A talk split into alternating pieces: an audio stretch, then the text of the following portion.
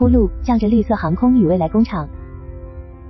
十月十九、二十日，二零二三第六届民用飞机机电系统国际论坛在南京市举行。本届论坛以能量机电、灵巧起航为主题，围绕机电系统在电源、液压、环控以及防护救生、机轮刹车等系统装置的技术创新、绿色发展与应需求展开讨论，铺路向绿色航空。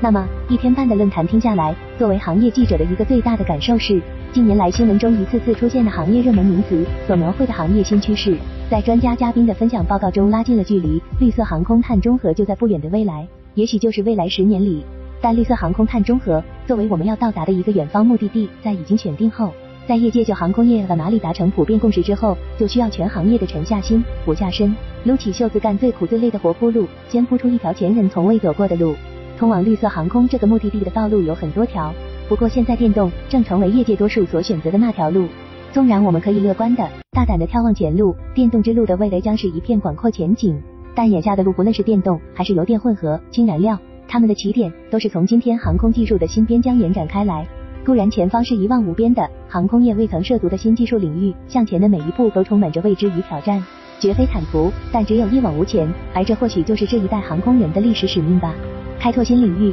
电动。那么在论坛之上，通过行业专家的分享，我们看到了从新技术边疆出发，向前探索开拓的过程，可不是空有一颗信念，可不是莽撞的，而是多年以来的前期理论上的和技术上的扎实准备。而向着新技术进发的过程，有时是不破不立的，是对此前积累的经验和技术的一次不小的颠覆。比如，当推动电机取代喷气发动机，成为电动飞行器的心脏；当电机的功率达到百千瓦级。兆瓦级之后，就自然迎来了量变到质变，也给研发工作带来了巨大的颠覆，要比以往电机研制付出更高研发成本，更大人力投入，研制周期也变得超长。这过程之中的艰辛是前所未有的。当科研工作者向着推进电机的更大电机功率技术进发，同时还要一并翻越更大的高功率密度、半超导和超导电机技术、冷却技术等等一座座技术高峰。不止于此，电机技术虽是电动飞机的核心，但还不是全部。所以在航空技术这片新领域，一定要开拓的、要探索的还有电动飞机的技术架构、能量存储技术、热管理技术、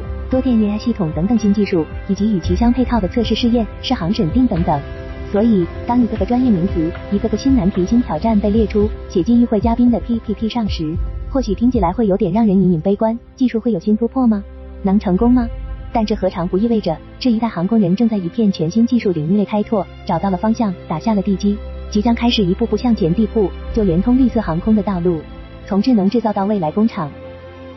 通过论坛上专家的分享，我们还看到，在铺就通往绿色航空的道路上，相伴的还会有航空业，也包括论坛核心话题机电设备在制造能力上的一次飞跃。这种飞跃一个稍宏观上的体现，会有数字化生产线更全面的覆盖到生产制造中的总装。布装、机械加工、复合材料、标准件等流程环节所带来的生产制造能力全面提升，将直接催生具备新品快速试制的未来工厂。而这样的未来工厂，无疑将成为孕育出以电动飞机为代表的未来飞机的最佳产房。